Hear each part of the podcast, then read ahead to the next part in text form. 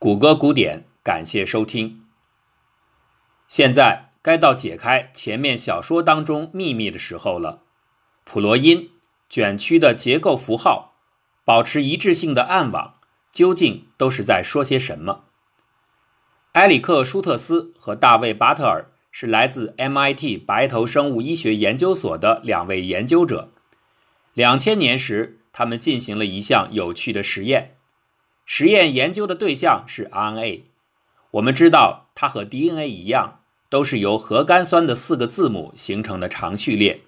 唯一的区别是，DNA 中的字母 T 胸腺嘧啶，在 RNA 中被替换为字母 U 尿嘧啶。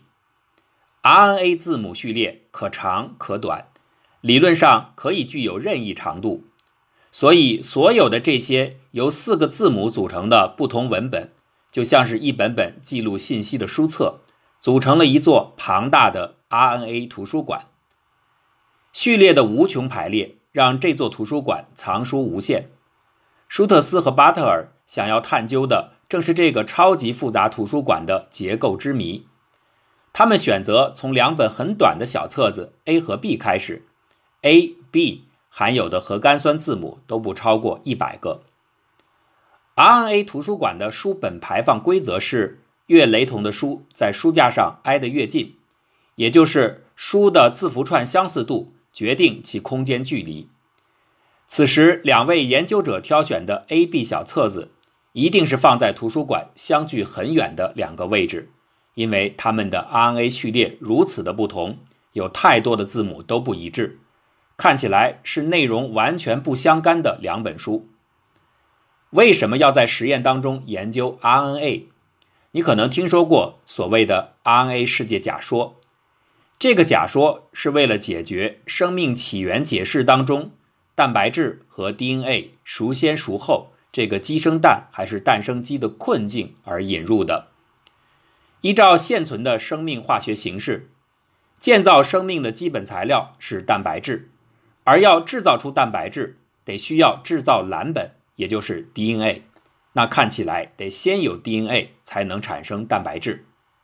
可是另一方面，DNA 要想顺利的合成出蛋白质，又必须依赖于各种催化功能的酶，也就是蛋白质的一种。这又要求蛋白质得先于 DNA 存在，才能够完成复制。这样的矛盾该怎么解决呢？一个颇有希望的解答是 RNA。RNA 既可以像 DNA 一样承载遗传信息，同时又能令人称奇地充当自身复制过程的催化剂。一身兼两角儿，这就是为什么很多人都愿意相信，在现代形式的蛋白质 DNA 世界出现之前，它的雏形是一个纯粹的 RNA 世界，因为 RNA 的存在可以让一切就齐活了。此即为 RNA 世界假说。不同种类的 RNA 虽然可以使复制循环得以运行，但是它有很多明显的缺点，比如说变异的速度过快。遗传信息极不稳定等等，因此到了后来，简陋的 RNA 世界就慢慢升级成为今天的功能更加完善的形式。似乎有很多迹象都符合这个 RNA 世界假说，比如说 DNA 制造蛋白质得先转录为信使 RNA，这会不会就是一种古老形式的 RNA 世界的遗存呢？因此，在蛋白质研究领域，很多时候。研究者会平行的开展 RNA 研究，看能不能收获到一些启发。舒特斯和巴特尔就是如此。RNA 序列的全书库是一座庞大的图书馆，蛋白质氨基酸序列的书库同样也是一座巨无霸级的图书馆。而且，蛋白质用到的二十种氨基酸对应着二十个字母，这比 RNA 的四字母体系还要复杂的多。所以，要想探索蛋白质世界，还是先从简单一些的 RNA 世界入手。回到两位研究者选择的起点小册子 A 和 B，刚才说了，它们的长度不足一百个字符，而且内容相差极大。这两种 RNA 并非随意选择出来的，它们是有着特殊催化功能的核糖酶，在 RNA 复制过程中。它们一个负责切割链条，一个负责粘贴链条，就像小说当中提到的马斯克星球上可以伤人的刀剑和可以进行连接的焊枪。故此，后面我们不妨就把 A、B 这两种核糖酶称作刀剑酶和焊枪酶，它们对应的 RNA 序列就是刀剑和焊枪的制作码点。舒特斯和巴特尔提出了一个奇怪的问题。同样是 RNA 图书馆的藏书，从刀剑码点出发，要想连续的移动到功能刚好相反的焊枪码点的位置，那得在图书馆当中走过一条怎样的路线呢？根据设想，近似说明书会打造出近似的产品，那性质天差地别的两个产品的说明书，到底是在哪里，以及用怎样的途径才完成了从 A？到 B 的能力反转呢？到这儿你可能已经明白了，他们想要摸索的是自然进化的力量在庞大的 RNA 图书馆当中前进的轨迹。这条轨迹很难琢磨。RNA 字母序列形成的网络是一个超高维空间的集合。为什么这么说呢？自然选择允许突变，但哪怕是一个字母的改变，却可以出现在长序列的任何位置。根据 RNA 图书馆的排放规则，相差一个字母的图书应该放在紧邻位置，就像池袋故事里紧挨着的部落的码点。假设 RNA 序列长度是一百，以此长度存在的全体序列建立的网络当中，与某个点，也就是某条 RNA 序列相差了最小间隔，也就是一个字母的可能位置，就有一百处之多。对比想象三维空间的网格上，一个点它只能存在三个方向的最近相邻点，所以一百字长的 RNA 网络将是一百维的。以此类推，如果是相差两个字母的情况，那延伸出去的变化位置将有一百乘一百，也就是一万种之多。这是一个多么可怕的高维的复杂性！你只走出了一两步，但能够到达的位置已经变化无穷。令事情更加复杂的是，哪怕序列只有微小的调整，也没有人能够准确地预测出新的序列制造的产品会是什么样子的。在大多数情况下，这些微小调整带来的产品性能的变化是失败的，或者是无效的，也就是要么变得更差，要么没什么改变。正如池袋村落生产的普洛因，在相邻定居点制造的大部分普洛因，不是极为接近。就是无用的废物，但就在这样错综复杂的高维特性邻域分布的格局当中，一条法则却在暗暗起着关键性的作用，保障进化的向前道路。这就是自然选择的稳定性。通常外界环境在短期内是稳定的，所以那些在漫长时间里建立起环境适应性的 RNA 产品。没有理由调整其当前的基本功能。反过来说，凡是对功能表现影响较大的序列变更，极有可能会被筛选掉。这样，自然选择为 RNA 网络所有突变的试探行走建立起了一个过滤机制。只有在网络上迈出一两步之后，到达新位置的产品功能和此前相比基本一致，这样的步进方向才有资格被保留。RNA 序列因此不断积累着改变，或者换一种说法，它在高维图书馆网格上不断前进。但问题是，既然选择约束下产品功能是维持稳定的，那何以沿着这一法则的序列微调，在连续多步积累之后，居然能够制造出另外一个功能完全相反的产品呢？比如说刀剑对焊枪。两种性能对立的产品线究竟是怎么被跨越的呢？对 RNA 图书馆结构不了解的人们一定会猜想这是不可能的。两条线彼此间断，通过一系列 RNA 网格的步进，根本无法实现跨越。或者，即便这类现象偶有发生，那也是极其罕见的，很难说有什么广泛意义。可是实验结果证实，情况并非如此。就像挖隧道会在两头施工中间贯穿一样，舒特斯和巴特尔在庞大的 RNA 图书馆网络上试探刀剑酶和焊枪酶两个遥远端点之间的路径关系，也是从两头同时开始。他们谨慎地模拟着自然选择的过滤机制，一步一步微调 A 和 B 两种酶的序列。每一步的核苷酸字母改变之后，都务求保留原先产品的功能。他们先是利用已有的化学知识，在令人炫目的高维多样性面前，筛选出部分候选前进的方向，之后合成步进到新的 RNA 位置，继而再去检验这些新产品是否仍然具有切割或者粘贴这样的原始功能。如果性能检验失败，就重新试探其他的方向；如果检测成功，就加以保留，并且重复前面的探索步骤。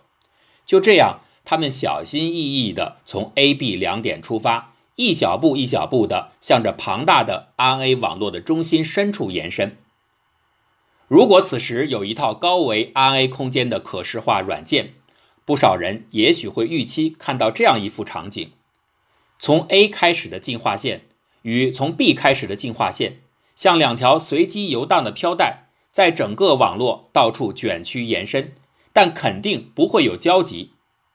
可是令人吃惊的结果出现了：当两位实验者细致地把刀剑酶从 A 开始向前推进了四十步，也就是修改了四十个核苷酸后，得到的新刀剑酶毫无疑问仍然具有切割特性。同样的，他们对焊枪酶陆续修改了四十个字母，并且依然维持了它的焊接能力。大自然的奇妙之处在于。此时，两条路径意外来到了极为接近的图书馆的某个位置，彼此之间相差不到三个字母。也就是说，这个时候只要微调不到三个核苷酸，原本用来进行粘贴的产品，竟然被颠覆性的改造成了用来切割的利器。这不可思议的一幕，不就是前面小说当中马斯克星球上杀人凶器凭空出现的翻版吗？这个结果足以把舒特斯和巴特尔实验打造成为最优秀的实验之一。它揭示出，在不可想象之复杂的超高维度网络当中，有很多个掩藏其间却又无所不至的稀疏子网络存在。这些暗黑网络可以平滑地把各种产品的性状传递到图书馆的任何角落，且总在一些位置，它们相互之间有机会擦身而过。自然的选择在一致性子网络当中描绘曲折的轨迹，而突变的精灵则时不时地抓住轨道碰撞的时机，让图书在轨道之间跳跃。这就是 RNA 图书馆的神秘的奥义。但是问题接踵而至：小说里的齿带是靠着一种空间造型的立体密码传递一致性的，在真实的世界当中，这一点又是怎么做到的呢？要想说清楚这个问题，我们得离开相对简单的 RNA 图书馆，回到更高维、更复杂的蛋白质图书馆。普罗因这个名字一听就知道，说的就是蛋白质。想了解蛋白质图书馆，不妨先来看看其中收藏的一小类图书——防冻蛋白质。细胞内存在着大量液体，液体一旦冻结，冰晶的边缘会变得像利剑一样锋锐。能够轻易割破细胞和组织，这对生命来说是一个巨大的威胁。恒温动物当然可以避免这个麻烦，但对于生活在零度以下环境当中的某些鱼类来说，它们就不得不寻找其他的应对策略，比如北极熊使用的防冻蛋白。防冻蛋白是天然防冻剂，可以避免冰晶刀片的出现。这类蛋白质并不只有一种型号。南极的鱼类同样拥有着防冻蛋白，但和北极熊相比，它们的抗冻剂起源于不同祖先的不同蛋白质，故此防冻蛋白有着不止一次的进化起源。在北大西洋一种比目鱼的体内，它一身甚至可以合成出两种不同类型的防冻蛋白质，一种防止血液冻结，另一种预防皮肤结冰。这更是细分产品极为丰富的结果。比抗冻蛋白更富有多样性的代表是球蛋白，这是一个很大的蛋白质家族。它的核心能力是运输氧气。氧气对于生命来说重要性不言而喻。除了哺乳动物，鱼类、鸟类、爬行类都依赖于氧气供应。这些动物尽管有着共同祖先，但在漫长的进化历程中，它们原本拥有的共同球蛋白的基因早已承受不住平均每四千万碱基一次的复制错误率，而被不断的修改，相互远离。这些变化中的大部分带来的将会是灾难性后果，但也有一小部分比例却数量众多的蛋白质，沿着性能稳定的暗网，在庞大的氨基酸序列图书馆空间里弥散开去。编码虽然不能停留在原地，功能却可以借由暗网传递到远方，依然实现着或有变化但核心如一的氧气输运职能。地球上几百万种生物里都含有球蛋白，不要说动物，就连植物当中也能觅得其身影。虽然植物和动物分化的时间点非常的古远，但无论其球蛋白的基因在这漫长岁月中已经出现了多么大幅度的改变，其基本能力却未受影响，只是实现功能的具体细节方案已经全然不同。这就是蛋白网络的深邃。植物为什么要结合氧气呢？因为植物需要氮气。植物生长依赖于氮，但在土壤当中，除非有化肥的额外补充，氮元素的含量极低，难以取得。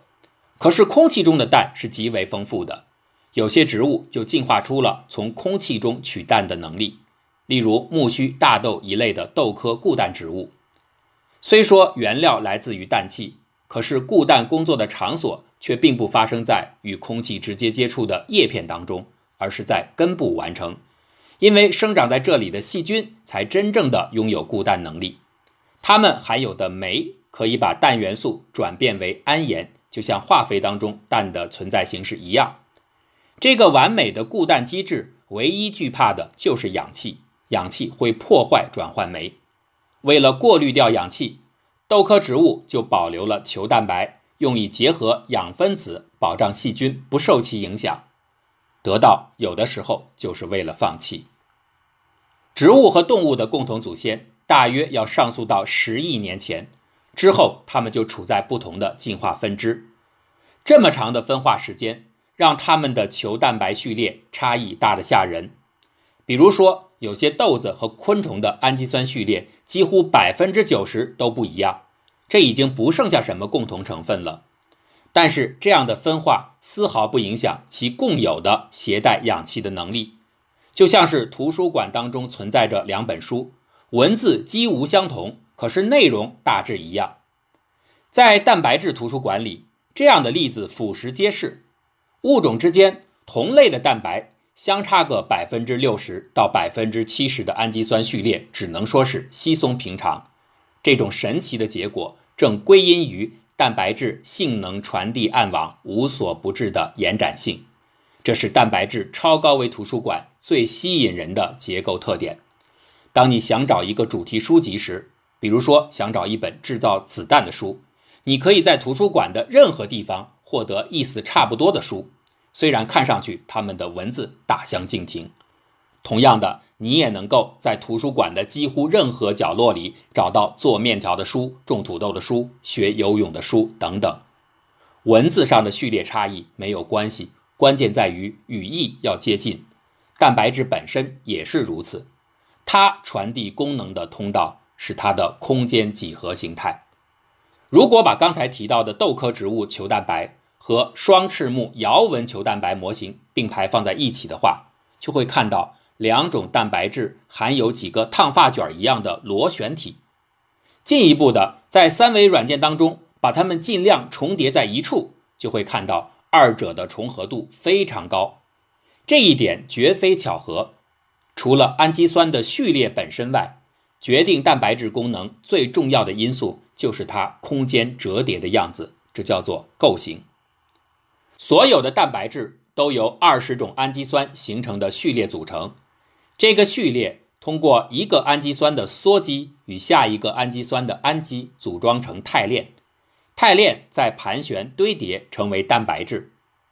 氨基酸本身的序列当然重要，这被称作蛋白质的一级结构，也就是肽链的结构。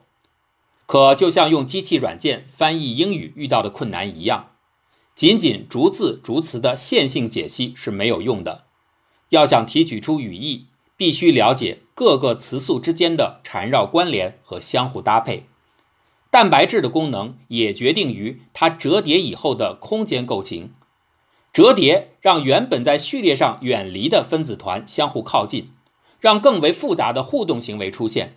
这就是蛋白质具有无穷无尽创造力的源泉。可吊诡的是，根据基因，人们预测氨基酸序列非常容易，但在掌握一个序列之后，再想预测其折叠的构型难上加难。是不是折叠的结果有无数种，以至于难以预测呢？还真不是。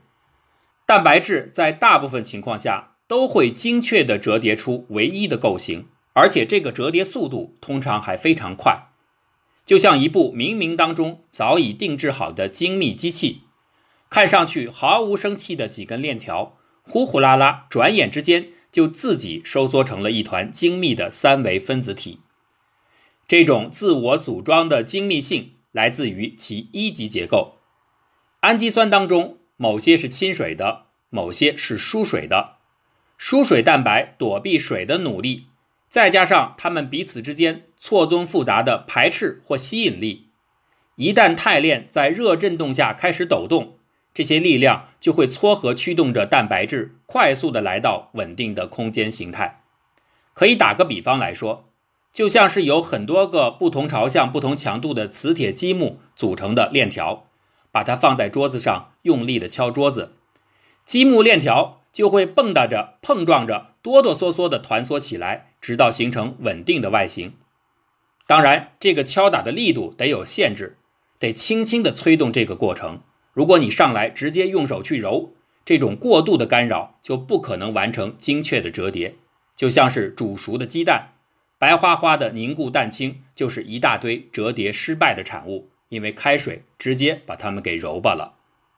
蛋白质的复杂不止于一级结构，如果抵近细看，这其中还有在各个局部可能大量重复出现的一些子结构。